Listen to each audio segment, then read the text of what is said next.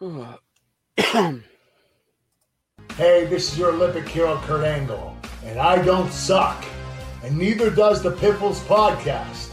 But anyone who plays the Riders, they suck. Oh, it's true. It's damn true. Let's go, Rider Nation.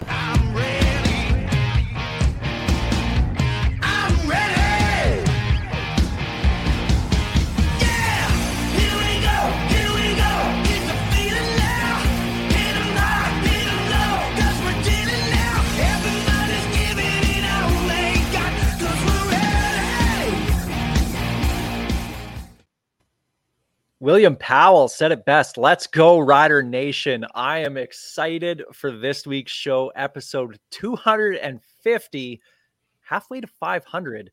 How do we make it this far? Ah. How do we make it to two, let alone 250? The fact Well, we to got be fair, I, I wasn't there for episode two, so I have no idea how the hell you guys. Did That's it. how we got to two. Yeah. Was 'Cause I wasn't Furlan. It there? Must have been Furlan. Oh yeah, yeah. He, he was carrying you with Makes that sense. cartwheel. This is the Piffles Podcast, your Saskatchewan Roughriders fan podcast. Thanks for joining us here, whether you're listening on your favorite podcast platform, watching on YouTube, or watching on SaskTel Max TV on demand. Thank you for joining us. Ten thousand viewers. 10,000 views on SaskTel Max already. I'm thank you. Why? Thank you very much. Why? Like, I, I, the thank you, but why? I, I know what it is. It's clearly the rugged good looks. We got to thank our stylists. Like this is this is where we need like the speech. I'd like to thank my stylist. Uh, I was- I was soft for the- filter. I was waiting for the cricket sound to come in. I don't have that on here yet. I don't have the ones and twos yet. Um, but we're super, super thrilled. Everything's going great and uh, we love it. So thank you. And uh, hopefully you continue to uh, to tune in, uh, even here in the off season where there's no news, but there's tons of news. And that's why I'm in such a good mood tonight. Give us a follow on X at Piffles Pod. You can give me a follow at Real Alex D. You can find me at Saphamod. And as always, I do not need nor want your pity follows at Greg on Sports. check us out on Facebook as well. And of course, the website, pifflespodcast.com. Piffles Podcast is brought to you by Dairy Queen on Elphinstone Street and Sask Drive in Regina. Okay, well, we were wondering how long it was going to take for a new head coach to be named, and it sounds like we got our answer. Let's jump to the opening kickoff.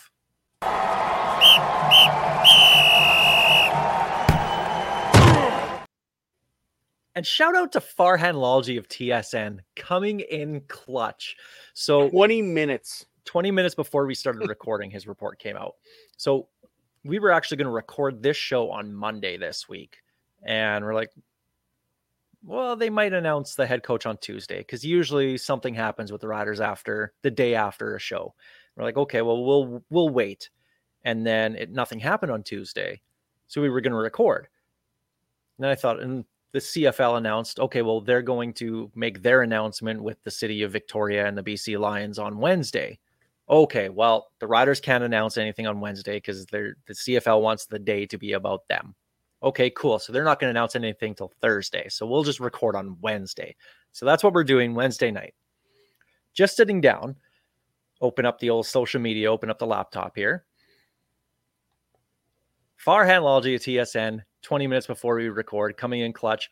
The Riders are about to hire Corey Mace as their new head coach. So, Farhan, thank you for announcing this right before we recorded, not during the middle or after.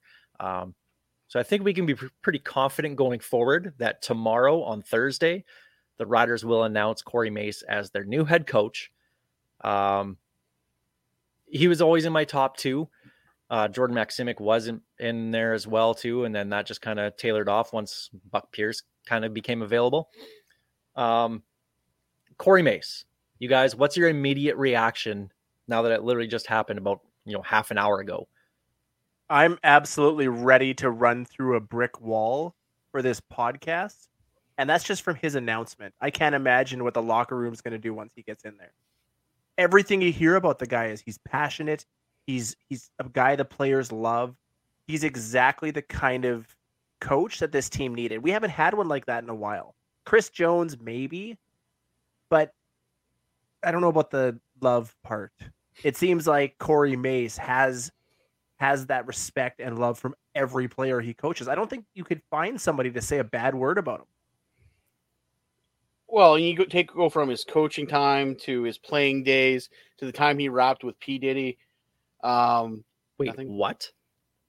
well, you know, Mace. oh, you know. Okay. I actually thought that was a real thing. Wow. That, that that this is how long the last couple days have been for me. Okay, carry on.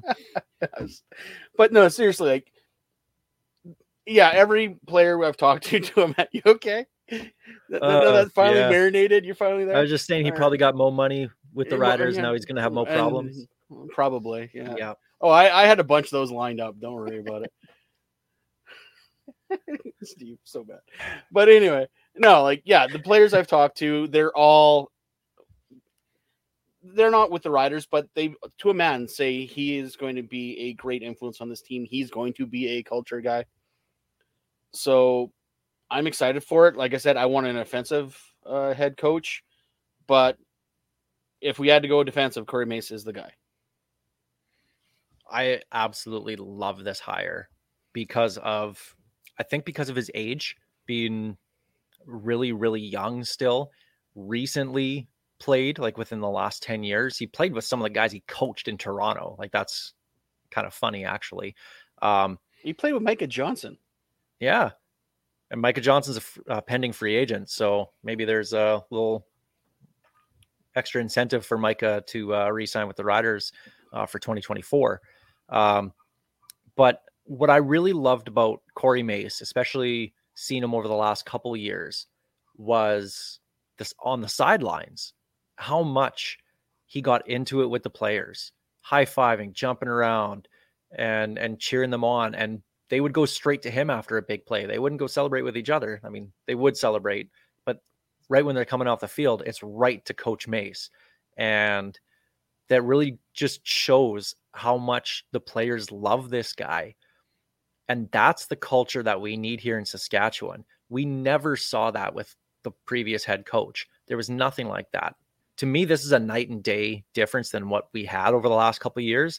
And that's why I'm so excited about it. Um, like I just it's we talked about culture. Jeff Fairholm on this show talked about culture and how it needs to change and not just like it needs to be a drastic change. And I think that's what we're going to get. And to me, that's the best part. I haven't been this excited about the team since probably since the end of 2019. And even then, probably when Chris Jones took over. That's I was excited when Chris Jones took over because I knew the losing would stop. And now I think we're we're going to get that way. You know, there's one more thing that I'm really excited for that that puts it kind of over the top for me. You look at some of the free agents that Toronto has on the defensive side of the ball. Wynton McManis and Darius Pickett, um, Shawn Oakman. Is Shawn Oakman? Yeah, Shawn Oakman. Uh, like there's there's some quality guys there that have to have a lot of love for their defensive coordinator on the way out the door.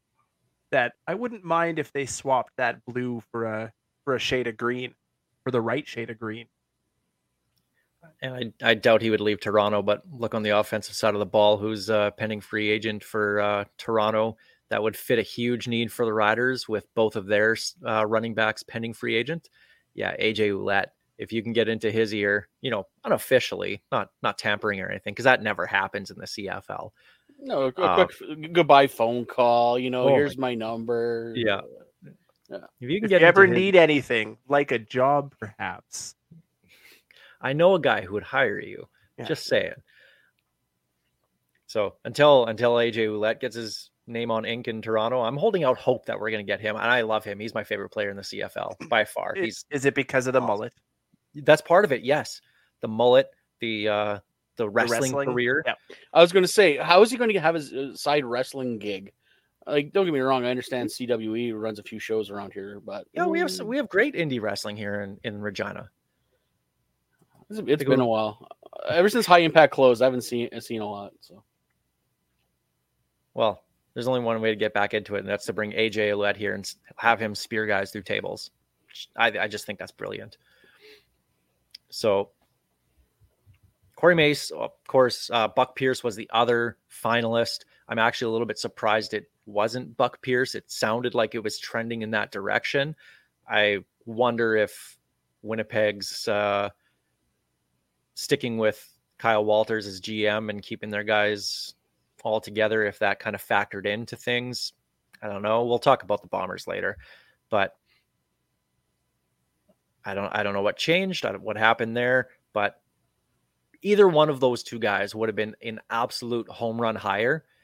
And we said J- Jo needed to nail this hire. Absolutely needed to. And I think he hit a grand slam. And that's before they even take the field.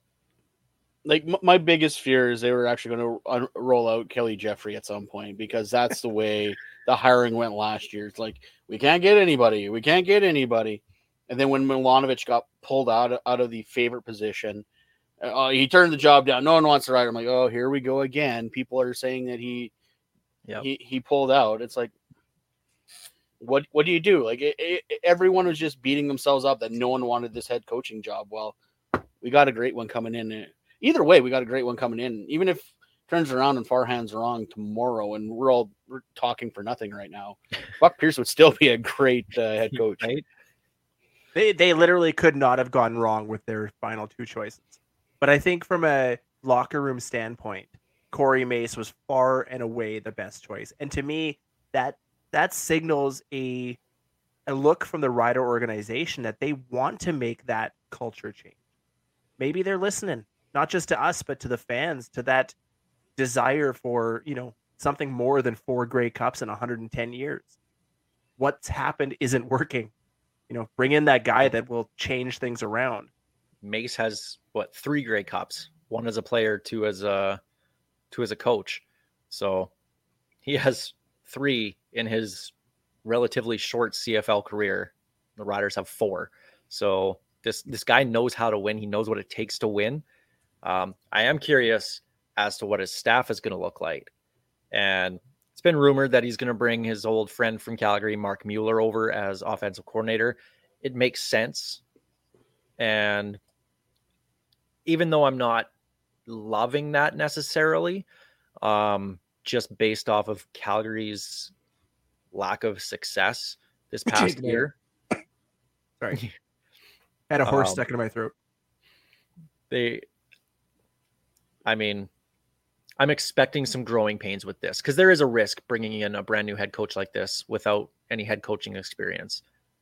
But I'm okay with that if there's growth and if it means that we're getting you know, a younger offensive coordinator and potential defensive coordinator, whoever that may be going forward, I'm okay with that because I really do think there actually will be growth this way. And the good news is, Jo with that three year extension, uh, Mace, and if it is Mueller, um, whoever they bring in as a DC, if it is a, a younger guy with less experience, at least they can grow together and hopefully they can make that tight knit unit that they want. Um, yeah, it's just yeah, Marc losing his play calling, I know has a bunch of people scared right now. Uh, I've seen some really other what how to put the other day other intelligences comments about Mueller and his play calling and how it's a joke if Mace because that's the reason why they shouldn't hire Mace.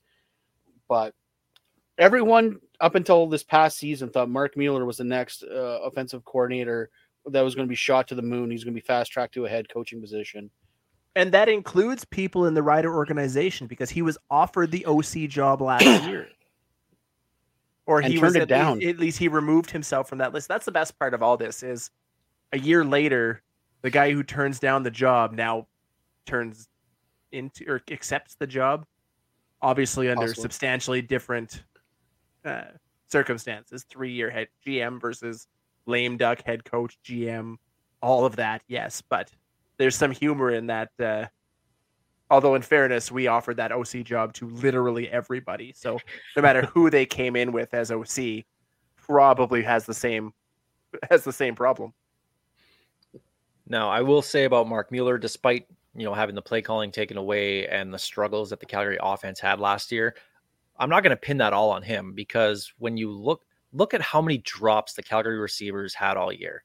Yes, they went through a lot of injuries both on the O line and in the receiving, and actually the running backs. Ka'Deem Carey was banged up for a lot of the year. So they actually had a lot of injuries. Not that that's an excuse, but the replacements couldn't catch the ball. When that is literally your one job as a receiver is to catch the ball and you're dropping them, you can't blame the OC for that. And, And that's- Jake Maier's everybody knows my feelings on Jake Maier, how I think he's just trash. He's he's he's had a couple good games, but I don't think he's more than a backup in this league. You can't fault the OC for that either. And So- that's where I think Calgary is the reason why Calgary took a step back. They were always the team as next man up. It didn't matter who they rolled out there. They had talent top to bottom. Their cupboard was empty this year. And not just because of injuries, the talent just wasn't there. So They all followed you- Corey Mace to Toronto. Yeah, you, you can't you can't you, you can't hang Mueller on that one. And even when Dickinson was making the calls, were they a little bit better? Yes, but the, still the only reason why they made the playoffs is because uh, Dickinson's brothers sucked as a head coach and lost seven straight. Yep. I legit last night had to explain to my daughter what happened and why the Riders didn't make the playoffs. I'm like, they lost seven in a row. Well, that's bad. Yeah, that was very bad. Especially when he saw it coming the entire time. Um, so the other name that was out there that we actually expected to be the head coach, Scott That was confirmed by Danielle Ponicelli on this very podcast. on this very program. Oh, she Uh, hates me for that. yep. I'm sure she hates you for other reasons too, so don't feel too bad about it, Greg. I'll ask her tomorrow night. It'll be fine. Yeah. Um, so Milanovich, apparently, this is being reported, uh, wanted both Kelly Jeffrey and Jason Shivers to remain as offensive and defensive coordinators. I don't love that by any means, but okay, sure. I guess Jeremy O'Day stepped in and said, no, I'm going to have a say in this. And that say is those guys aren't coming back. This is going to be a complete change around. Scott Milanovich didn't like that and wasn't going to be a yes man, which generally speaking, I would normally side with the potential head coach here. Your GM should not be dictating to you who your coordinators are. If you're going to hand the reins over to me, it's my team. I am the coach. I'm in charge of the staff. They are my staff. I pick them. But in this case, all right, Jo, I appreciate that because we saw how bad it was with those two coordinators, especially at the end of last year. And uh, I think he made the right choice by stepping in here and basically forcing out a potential candidate. I I could understand one, but not both. It's really hard to go to your fans and go, "Hey, here's a brand new car," when all you did was take a spray a spray paint can to a '91 Ford Tempo, and that is what he was planning on doing. I thought you were going to do the Malibu Stacy reference there, but it's got Oh, a new the hat. hat! God, ah, dang it! Oh well, but I, I really enjoyed that car reference. But it, it, it would have been a hard sell. They're already having fans turn around, turn away, blaming Shivers, blaming Jeffrey for the play calling. Dickey's already gone, so you can't bring back so, his so-called number one and number two, and then go, "Oh, eh, everything's good. We got a new head coach. Don't worry about it. He's going to fix these two. No, that's not the way it works. It would have been a hard sale, and Yep. I don't blame O'Day at all. The moment Scott Milanovich came in and had those two names as his OC and DC, if that is in fact the case, if I'm Jeremy O'Day, I don't even negotiate. I stand up, shake his hand, and walk out the door. You cannot, when you want to preach this this culture change, or- when you clearly need this culture change, you need to do that top to bottom as much as you can. Bringing back the same staff, and then probably the same guys underneath them doesn't really scream any kind of change. And good on Jeremy O'Day. I, I hope that was a very, very short interview and we uh he spent more time with the other two. The nail. I, I want to believe the nail in the coffin was saying that Craig Dickinson was going to be the uh, special teams coordinator. That that is what I want to believe in my heart of hearts. That Dickinson was coming back as special teams coordinator. I mean, if I'm one of the other eight teams, I might be interviewing Craig Dickinson for special teams coordinator. Hell of a coach. I'm the Saskatchewan Roughriders. I'm not. no. You need to just completely wipe your hands clean of that, regardless of how good of a special teams coordinator he is. No. You just you can't do that right now.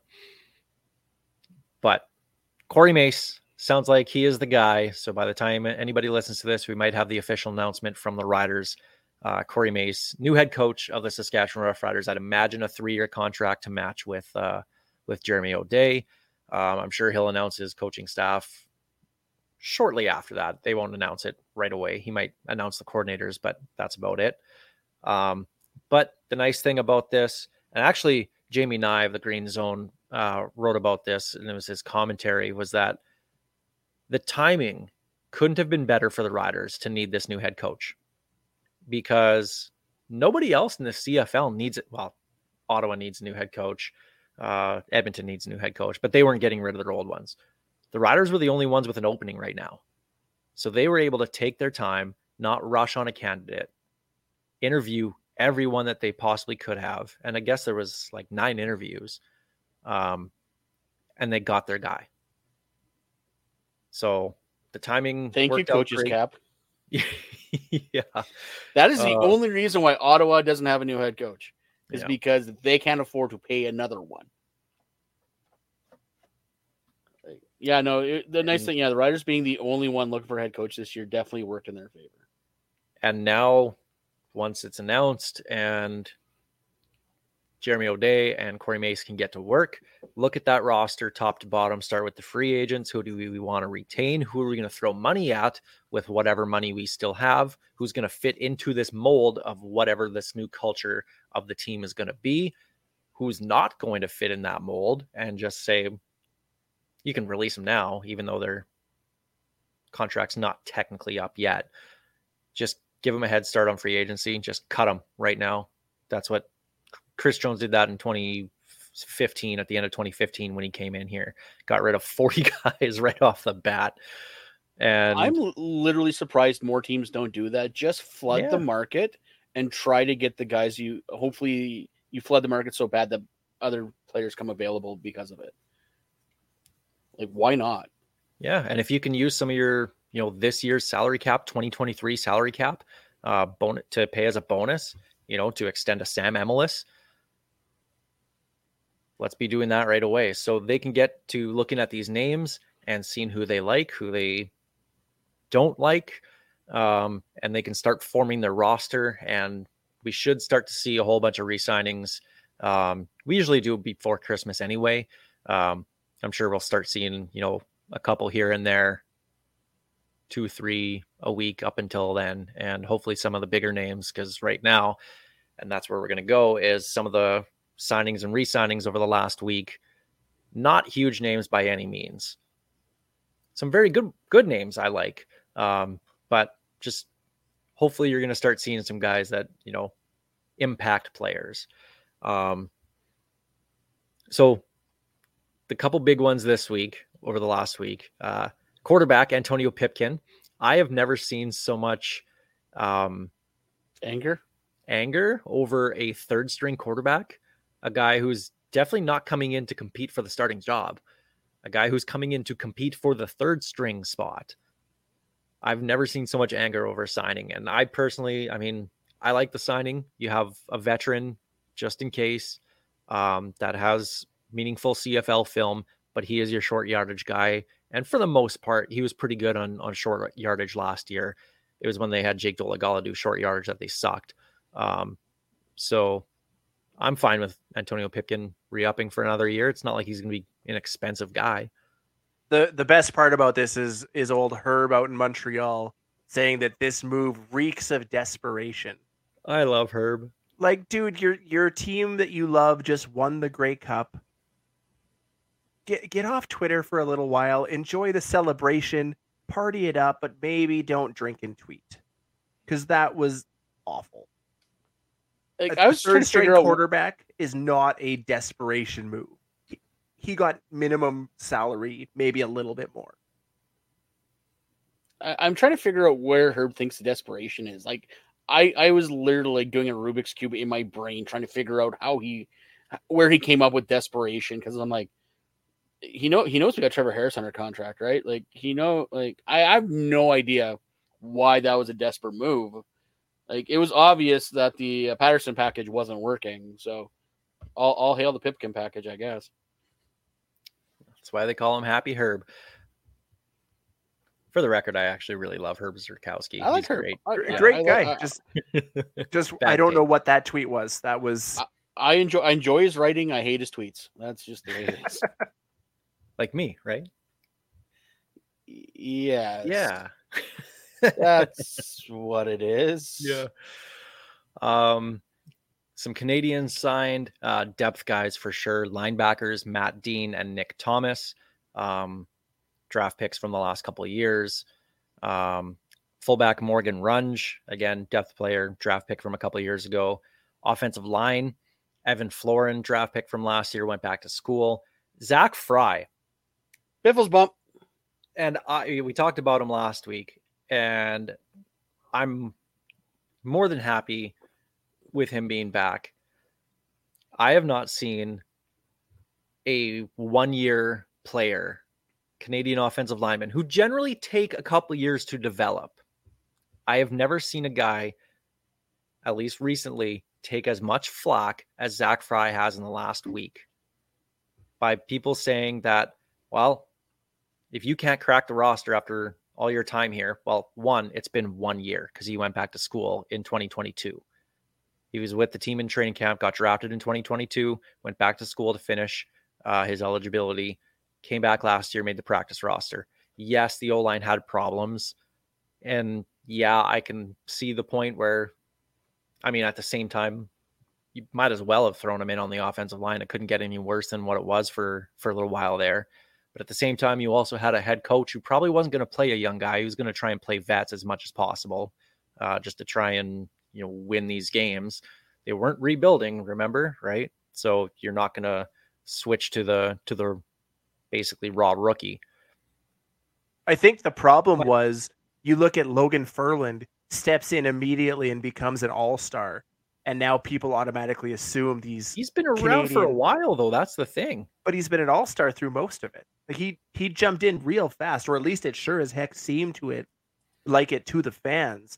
So they expect that from every Canadian O lineman now. And that's beyond rare. You take it that's the one position you don't see guys come immediately off out of college and light it up. It just doesn't happen very often. Look what happened with Ottawa this year. Dontae Bull, number one overall draft pick. He was the consensus number one. And from what I read, it generally wasn't close. They had him starting in the last half of this of the season, and he was awful. He was not ready. I'm sure he'll be a good one, but he needs time for whatever reason, Canadian offensive linemen in this league, they just need some time. And that's fine. I've I, people saying that they were ready to give up on Zach Fry after one year blows my mind. How can you do that? Dan Clark was a couple of years in the making. How many offensive linemen were a couple of years? Chris Best. How long do we slander Dan's Dan Clark? And how great did he turn out those last few years? Well, yeah, I, I want to say our criticisms help him sharpen up and get better. But yeah, like it, it takes some it takes some time, but it's yeah, like and like I said, it, it surprised me he didn't crack the roster last year. But yeah, give the guy some time to get better. Yeah, Ferland stepped in really quick, but he's also a freak, so it is what it is. So I don't know, like it's Somebody should have been get- touting that guy's horn from the beginning. I know. Like, I don't know why wh- whoever said he was good, you know, probably deserves a dangle right about now or have, have a shirt or something. I don't know. But yeah, like give Fry some time. Like hope this year maybe he will crack that crack that roster. and that's one thing that I'll actually give credit to to uh, Craig Dickinson is maybe Zach Fry just legitimately wasn't ready. And why would you want to throw him in there if you know it's not going to end well? So that could have that could have hurt his development if he did that. And I get it. You're only going to get it better by playing, but if you are truly not ready, then don't put them in there. So if that's what it came down to with Craig Dickinson, then I applaud Craig Dickinson not putting him in there when I know some people were calling for a brand new offensive line in the middle of the season. So I don't know. I've just never seen so much smack talk about a potential sixth O lineman before. And here we are with Zach Fry. Like it's it's rare. Like Ferland was a raw rookie in 2021, played 14 games. You're not not every, and that's well, you're not going to see that. And that was all 14 games because that was a sh- shortened season, wasn't it? That was short year, yeah. So yeah, like you are not going to get that out of a lot of raw rookies. And the but line he was wasn't around. But he was around with the team for a couple years prior to that. on the on the practice On- squad, on the practice uh, 20, squad, yeah. 2019, yeah, 2019 19. was his first year on the on the practice squad. 2020, obviously, they didn't play. So, yeah, like give, give a guy time to develop because yeah, not everyone's going to be Logan Ferland. And uh, a couple signings on Wednesday in the defensive backfield: uh, Rodney Clemons, Mark Fields the second, and Cole Coleman. Uh, Clemons and Fields the second, both with the the Riders last year. Fields came in in October, I think. Uh, it's one of those signings that they usually don't end up playing uh, in the last little bit of the year, and they make an impact next year. And that's exactly what happened with Rolan Milligan a couple years ago. He came in at the end of the year, played like one game, and 2023 he was a stud up until he got He- hurt. So Yeah, he was our best defensive player till he got hurt. yeah. So they're they're cutting down a few names here off the the free agent list and just building some depth. And of course, these are guys that aren't making a ton of money. So if you find somebody better, got them. Who cares? Um, we're gonna talk. We've been talking free agents. We haven't uh, hit the def- defensive side of things yet for the Riders list of uh, pending free agents. We'll get to that right now. We'll start with the D line. We'll just go with the D line because there's a decent amount of names on here. Um, so just tell me yes or no. Would you resign them now, knowing that Corey Mace is the head coach, a D lineman himself? I'm sure he's going to be very invested in some of these names um, coming up. So we'll just go in alphabetical order with the D line. Miles Brown. I'd bring him back. Bubble, I could go either way on him. Yeah, same.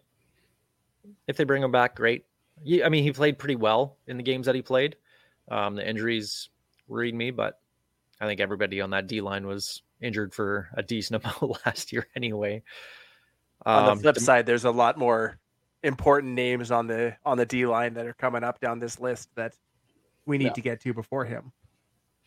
um, another defensive tackle, Demarcus Christmas. I would take Christmas over Brown. If you can't get Christmas and you need to sign a guy, I would then go, yes Brown. But I, I enjoyed everything Christmas did. And they need to announce it on Christmas. They, you know what? They have the contract done. It has to be done, right? And they're just waiting for like the 23rd or 24th to announce it. Christmas present is it? Yeah, is it exactly. how it's? I, I already see the tweet in my brain. have a Merry Christmas, Rider Nation, and then there's a picture of Demarcus with signing his Yeah. contract or something like that. If they don't Um, do that right, they should be disappointed. We're going to talk about marketing and branding next week uh, about this team. That's one thing that they need to do. Market the heck out of Demarcus Christmas in December. Get him everywhere. Um, Canadian Charbel Dabire. Because of his passport, yes. Yep. Yep. Yeah, you kind of have to. Um, Micah Johnson. I, I never thought I'd be excited about a 35 year old defensive lineman, but he's a must sign to me. He he was the key of that defensive line. And I'd love to see what he can do in a Corey again in a Corey Mace uh, defense or with Corey Mace. and once again, and his leadership on that defensive line, you saw it uh, in situations where he was telling guys to get their heads in the game. I'll never forget that uh, that stupid penalty that Pete Robertson took in that BC game. Micah was the first guy going, "What are you doing?" Yep. So yeah, you you you can't you can't just replace someone like Micah Johnson on that line. Micah's doing a lot of stuff in the community right now as a pending free Mhm. agent. He's everywhere. Um, That tells me that that's a good sign of him returning in 2024. This is going to be a young team, I think, in 2024. You need some vets. That's one I think you keep around. Plus, he was the best defensive player all season long for the Riders. So I think you have to bring him back. Um, now we're going to get to the two interesting names. I'm really curious to hear you guys' take on Anthony Lanier II, who was the highest paid defensive player last year in the CFL. I like him. I like his versatility because he can play both tackle and end. But he did not play up to that contract. Um, I would bring him back, but not at his previous number. That's for sure. Yeah, it's definitely going to have to be a, a pretty substantial haircut for me. He's he's got to go back to a prove it year. He he has the talent, he has the skill, but last year was not his best work. So I uh, I would love to see him back, but that pay cut's going to have to be pretty decent. Yeah, I'm with you guys. Obviously, a pay cut's in order, but I'm intrigued to see how a guy like Lanier does with a head coach who's a D lineman by trade. Because I don't think Lanier was put in the right spot last year by Jason Shivers. He was um, playing on the end when he should be playing defensive tackle. They had him slim down a little bit, and it just it did it just didn't fit for him. What worked in 2022 they went away from in 2023 and it hurt him. If Corey Mace wants to keep him around, I'm all for it. And I would love to see what he would do with that kind of coaching. So I would actually rather keep Anthony Lanier than Pete Robertson, who's the next name on our list. Because to me, just finding a, a pass rusher as good as Pete Robertson was and had some good times in 2023 the Riders have never had a problem finding D linemen to rush rush the passer ever. Terrell Jariniak was a star. Fred Perry was a star. Those guys came out of nowhere. John Chick for how long? Like they find find these guys left and right. So I'd I'd honestly save some money there. I would go with a young recruit instead of Pete Robertson. Agreed, and that's why I think Lanier is more important signing than Robertson because he is versatile. You can throw him in the middle. You can throw him on the outside. I don't think you can throw Robertson up the middle. Um, if you can get a team friendly deal, sure, but I at this point he's bubble for me. Yeah, if you have to choose between the two, I'm I'm with you guys. It's it's Lanier all the way, but I'd like to see them both back. I, I think they're both talented players, but I think they're going to have to cut some salary on that side of the ball and give me the choice. I'll take Lanier. Karaoke contest, whoever does the best singing gets to come back. So we know it's Anthony Lanier. what was that? Friends in Low Places? That was the one he was singing? Was that what it was? That's that was Garth Brooks, and it's funny Yeah. every time they did that voice of the Riders uh, thing. I'm like, I'm just screaming out, anytime Lanier's on there, take Lanier. He knows all the words to every song.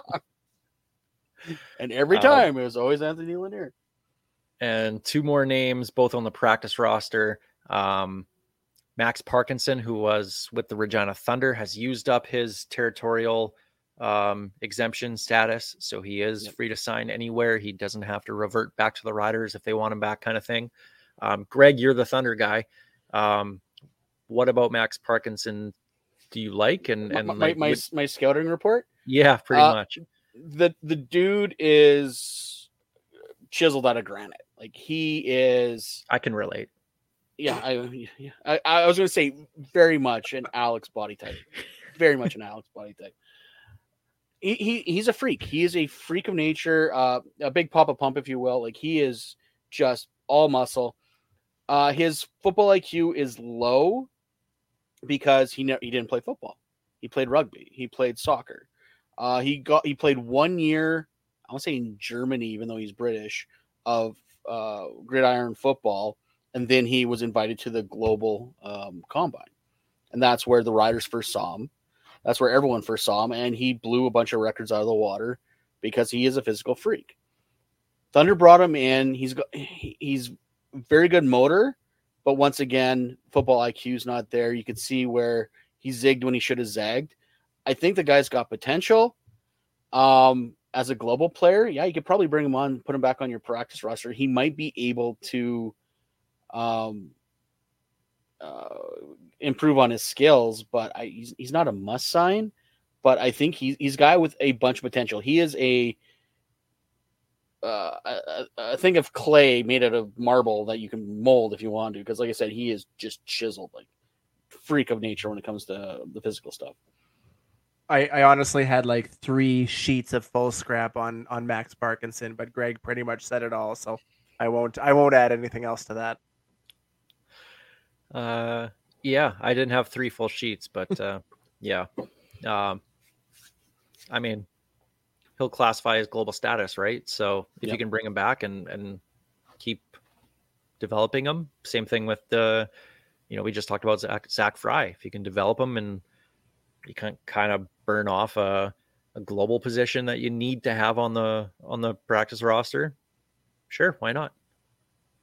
Like I saw him ragdoll a bunch of offensive linemen. Yes, they were CJFL linemen. I'm curious what he would how he would do against the the the uh, pros, but like I said, dude's a beast and he's got potential, but it's it's going to take a while to get him up to speed.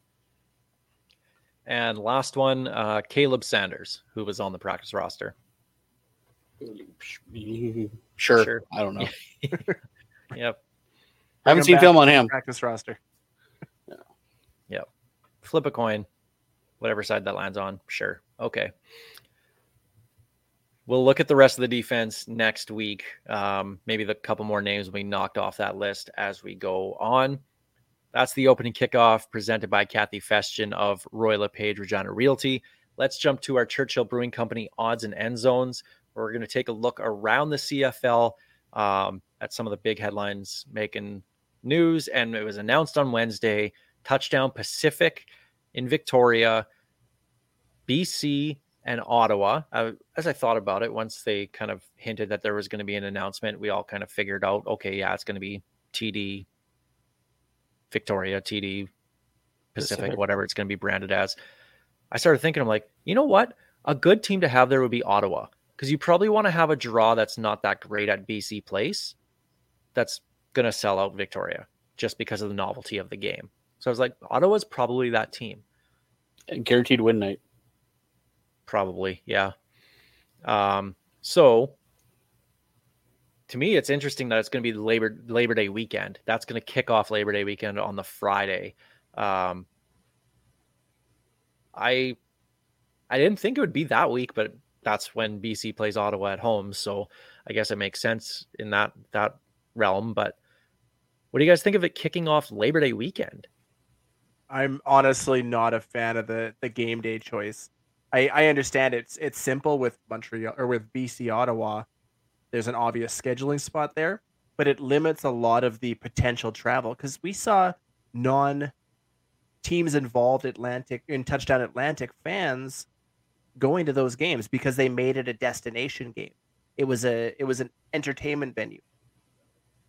This is going to be BC Ottawa and not a whole lot else because your your Bombers and Rider fans aren't traveling, Stamps and, and Elks fans aren't traveling. Montreal fans aren't going to go across the country for to uh, not see an Ottawa, team. yeah, yeah, to not see their team. That's questionable week choice, and I'm not a big fan of them doing it this year when the Grey Cup is already out there.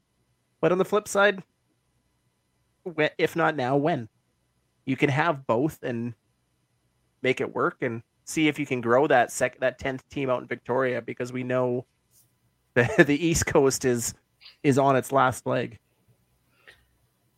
I I don't hate the choice of going Labor Day weekend. I think it adds more to the experience, especially when you have the Battle of Ontario, you have the the Riders and the Labor Day Classic between the Riders and the Bombers. You have the Battle of Alberta. Then there's always that fourth game that was, hey, we got the other game also happening. So at least this gives that game some juice. So maybe some extra eyeballs while everyone else gets prepared for the the games that people clamor to watch because they're actual grudge matches. I, I really honestly think the other Labor Day game should be Montreal Ottawa because I think that you could actually have a, a good geographic rivalry right there, which I understand doesn't let Vancouver do anything out in BC, but I don't know. Like it's just I, I get why they're doing it that weekend, but yeah, you guys aren't wrong. It's definitely going to limit travel from other CFL fans, which considering they can only get four sounds like it's only gonna be like 14,000, 15,000 um, for that stadium, probably not a bad idea because that means tickets are either to be super expensive and super hard to get. So It, it always it always amazes me that the league has never done a Montreal or never does the Montreal Ottawa rivalry for Labor Day. I'm with you on that. Hundred percent. It should Why? be hundred percent. Give right BC bye there. week every week. Then it's fine. Every week, so they should fold. Well, it's every year. It's been a long week, Steve. Okay, it's been a long year, Steve. But like Montreal Ottawa is a clear rivalry. It's an easy one, and they Just across the St. Lawrence. That to me is one example of the CFL never being able to get out of their own way. Just create that, make it start now. But now it's Ottawa, BC. Ooh. I don't mind the matchup. It just doesn't fit with the time. Yeah. I don't know. I if you're gonna do that, do that Canada Day. If you're gonna have two teams that don't really have a history of a, anything against each other, do it that day. Or at least that weekend. I, I Uh, still stand by my coast to coast. Do touchdown Atlantic, do touch and be a game in BC, Canada Day weekend, coast to coast. Yep, absolutely. That's how you build the the league as a coast to coast league. It only makes sense, right? Um, now, Steve, you mentioned uh, the maritime expansion. Randy Ambrosie did say they're going to take one more big swing at maritime expansion, and Ambrosie is going to update the governors next week on one investor that they've been talking extensively with.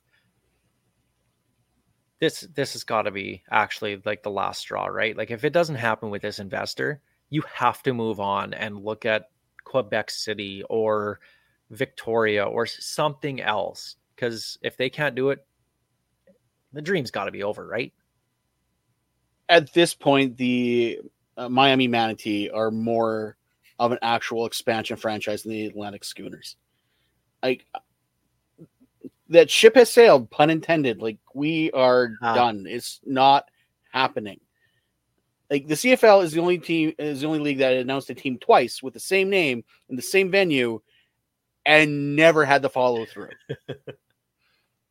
like I guess if you're if you're going to go down the history books, that's one way to do it. But it yes, the Maritimes are big into football, but I think at this point, a team in Quebec City probably has more of a draw, more of a fan base, and you could actually build something out of that. The Maritimes is just going to be too difficult to do. Let's be honest. My grandkids are going to be talking about the incoming Atlantic schooners at this point. It is never going away because it is a very clear and obvious market where they can grow. It's just not going to happen. It's that one. It's it, it it's right there. There's so many options. There's get in the whole Maritimes area to support, but until there's a stadium or a stadium plan, I don't even know why we bother talking about it because And that's no investor and no investor is going to want to build that stadium with their own money. They're going to want it to be city, provincially, federally funded. And taxpayers do not want that at all. I wouldn't want that, honestly. I don't like that about Mosaic, Stadium, but I mean, it's too late for that now anyway. Um, but no one, no investor is going to want to build their own couple hundred million dollar stadium. Especially when they get hurricanes every once in a while. yeah. Like when a nor'easter comes in, your stadium better be ship shape. The insurance that they'd have to have on that place. My goodness.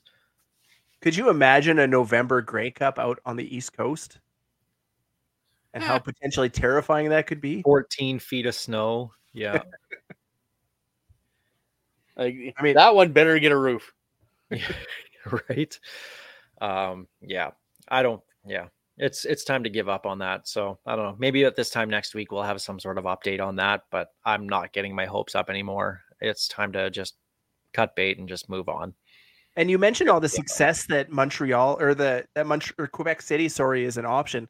Look at all the success right now, or over the past ten years, that Quebec has been having both at the college level and at the pros. Now, you know they're Grey Cup champs. Laval and uh, and the Carabins in Montreal have been going back and forth on who gets the Vanier Cup for the last 15 years. Mostly the Laval for the first 10, but like there's there's an obvious market there for football. And the league just doesn't seem to want to look at it. Don't know why, but The worst part is the best possible owner for Quebec City is now the owner of the Montreal Als. yeah, yeah, that's true. Um, big changes possibly coming to the Bombers. First off, obviously, there we mentioned that Kyle Walters, their GM, Ted Goveia, and Danny McManus on the scouting side, all signing contract extensions. Um, Buck Pierce probably going to be their offensive coordinator again, maybe potentially head coach in the next couple of years if Mike O'Shea decides to get into you know the front office somehow. So that side of things are good for them. But Mike O'Shea did say at a, a media conference saying a couple players told him in their exit meetings at the end of the season they were leaning towards retirement. So this is a team who's starting to get up there in in football age that have been around for a while. That's I mean four straight Grey Cups. You don't get there with with young guys. You get got there with guys who have been there for a while and and continue to to grow together. So that's obviously got to be a little bit concerning for Winnipeg going forward. We talked about the dynasty. This is another step towards it, I guess. Um, Brady Oliveira potentially getting an, an NFL shot, and I mean, if they come calling, obviously you you take that you take that chance if you get it if you're Brady Oliveira, but could be some big changes in in Bomberland.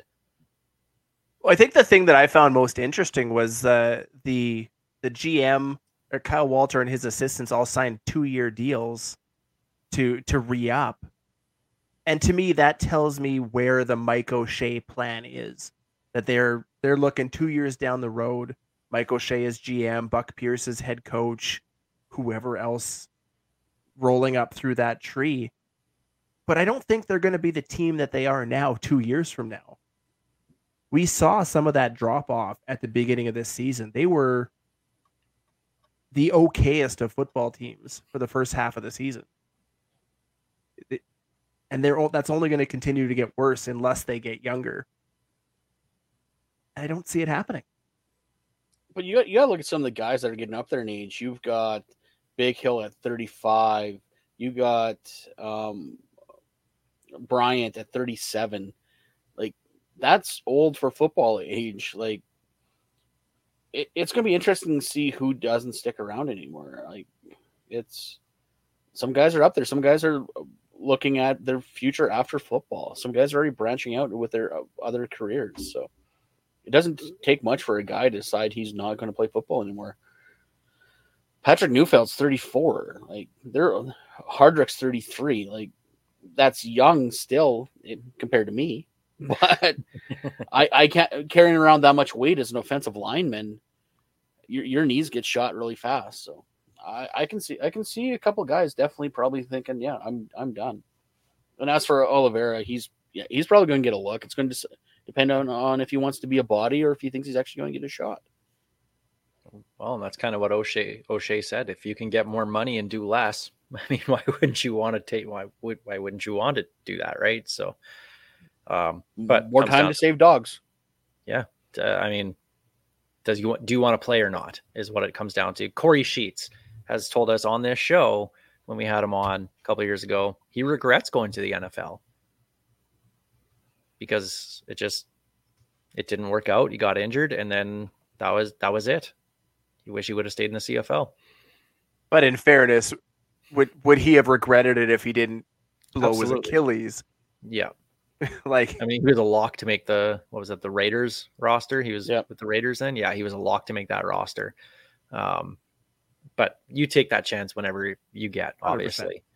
Take the money 100% all the time. Um, taking money. Um, the Elks could use some money. The Edmonton Elks put putting together a committee to look at ownership structure. Of course, they're one of the three uh, publicly owned or community owned teams with the Riders and the Bombers. Um, sounds like it's probably going to be up to a private sale coming soon. Um, Rick LeLacheur said that they have money in the reserves to operate in 2024, but need new investments before the end of the season. So this is a team That's that had a lot scary. of money. This is a team that had had a lot of money in the coffers, and if that's running out, like we know things are bad there. Like th- this is not good for the Elks. Okay, let me tell you about telethons, Edmonton. This is what you need to do. Telethons, lotteries. No, this this is scary. This is legit scary for a team that was once the so-called evil empire. That was the measuring stick of this league to go. Uh, hey, anyone can spare some change? That's a problem. That is a massive problem and they need to get this figured out. And I I really hate that his first thing is I would build a new stadium. Who who where do you think that's going to come from? If you if you're out there saying this team is going to die in 2 years, why do you think you're going to get a new stadium? Yeah, no one's going to invest in that right now. So you you need to you need to kind of turn the ship around, get it going and then ask for a new stadium because you're not wrong. A stadium that big, it is very hard to get a good vibe, a good atmosphere, even though it, it is a giant stadium. But yeah, it's not made for a team like the Elks. It's made for massive events. That's the reason why Edmonton gets those World Cups. That's why, and unfortunately, it's way too big for something like the Elks.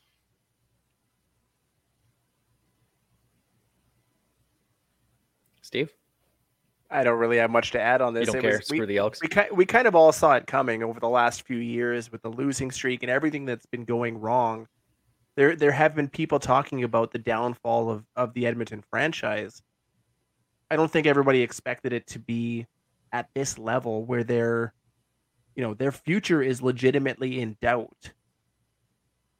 However, if they do move to a private sale, a huge part of me hopes that Victor Cui buys the Elks just for the chaos. And and I hope right now he's sitting there writing a check going, okay, let's see how many zeros, what do we need here? How much do I have to make to make this happen? Because I think it would be hilarious. And I want to see him back in the CFL. If there's like anyone that could put together an uh, an ownership group, Cui's got the potential to get get guys together. I I find it very very hard to believe the Edmonton board would actually take his money. Gov- the governors wouldn't approve that. They're not. They're No. not big Victor Cui fans. No, so it's just as much as it fun it would be. I I guess if it's a choice of the Edmonton franchise going belly up or take this money and hold your nose, they might have to. Yeah.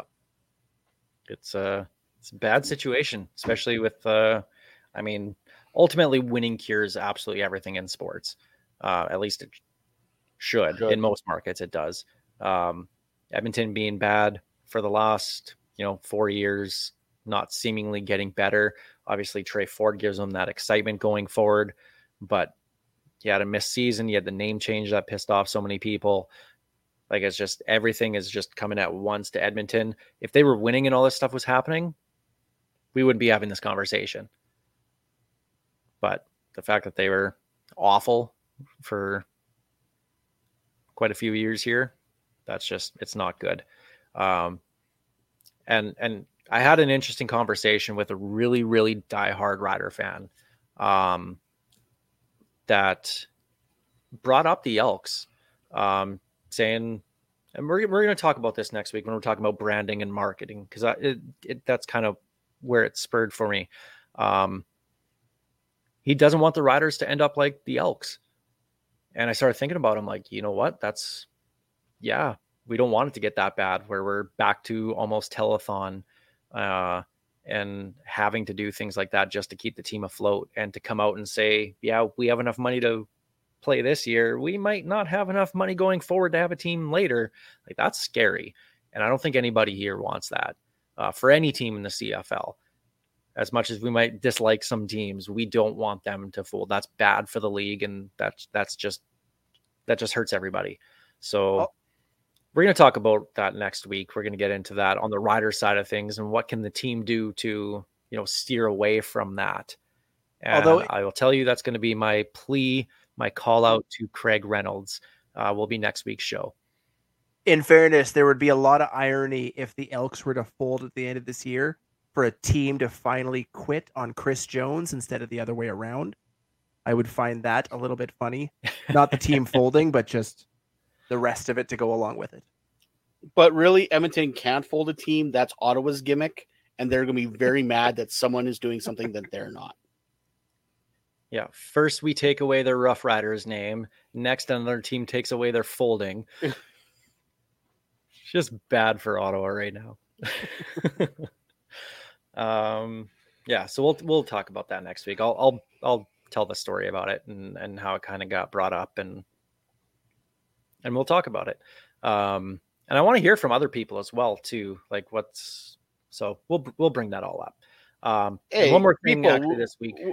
We're, we're, we're your voice. If you want to, talk, if you want us to talk, bring something Yeah. up. If you got stories about where you think this team wants to be, we're on the socials. They're on the screen. We say them every time. I say I don't want your pity follows. I don't. So don't follow me. Just just at me, and I will gladly uh, talk about it. or just follow them, just not out of pity. That's all. Yeah. Because it's a good follow. Sure. Wink, wink. Yeah. Wink, wink and nudge, et cetera, et cetera. Yeah, yeah. Um, and one more thing, actually, we didn't uh, mention, and I was going to, and, and Steve, you're talking about Vanier Cups with uh, Laval and, and Montreal. U Sports announcing the 2025 Vanier Cup in Regina Mosaic Stadium. That'll be that'll be pretty cool. I'm I'm already looking forward to that. should be a fun time. That that game, this last one was a bit of a defensive battle, so to speak. But no no one throws a championship football game like Regina does. Wh- whether it be the Canadian Bowl last year, the Grey Cup last year, it's Regina throws a fun time for football fans. I've never been to a Vanier Cup. It's been high up on my list of, of things to attend, so I'll definitely be uh, excited to check that out. Maybe maybe we should get uh, Rams season tickets if we can actually talk a little bit of Rams on this show. Probably not. Probably not. No. Uh, well, I I know where my uh, loyalties lie. There's still I, I we have board members that are still With- mad about the Rams with- jumping to the U of R. Your your loyalties lie with lie with the hilltops, right? Okay, okay. Where's That's a- the where, where where's the send Steve to? Uh, That's a yeah. I was just gonna say. That's I'm a just good way playing the role of Jeff Fairholm today. Yeah, that's a that's a good way to end the uh end the show right there. Is with a little hilltops burn. Um, I think Greg probably wants to get rid of Steve for good right now. So I think we moon. should probably just do that. yes.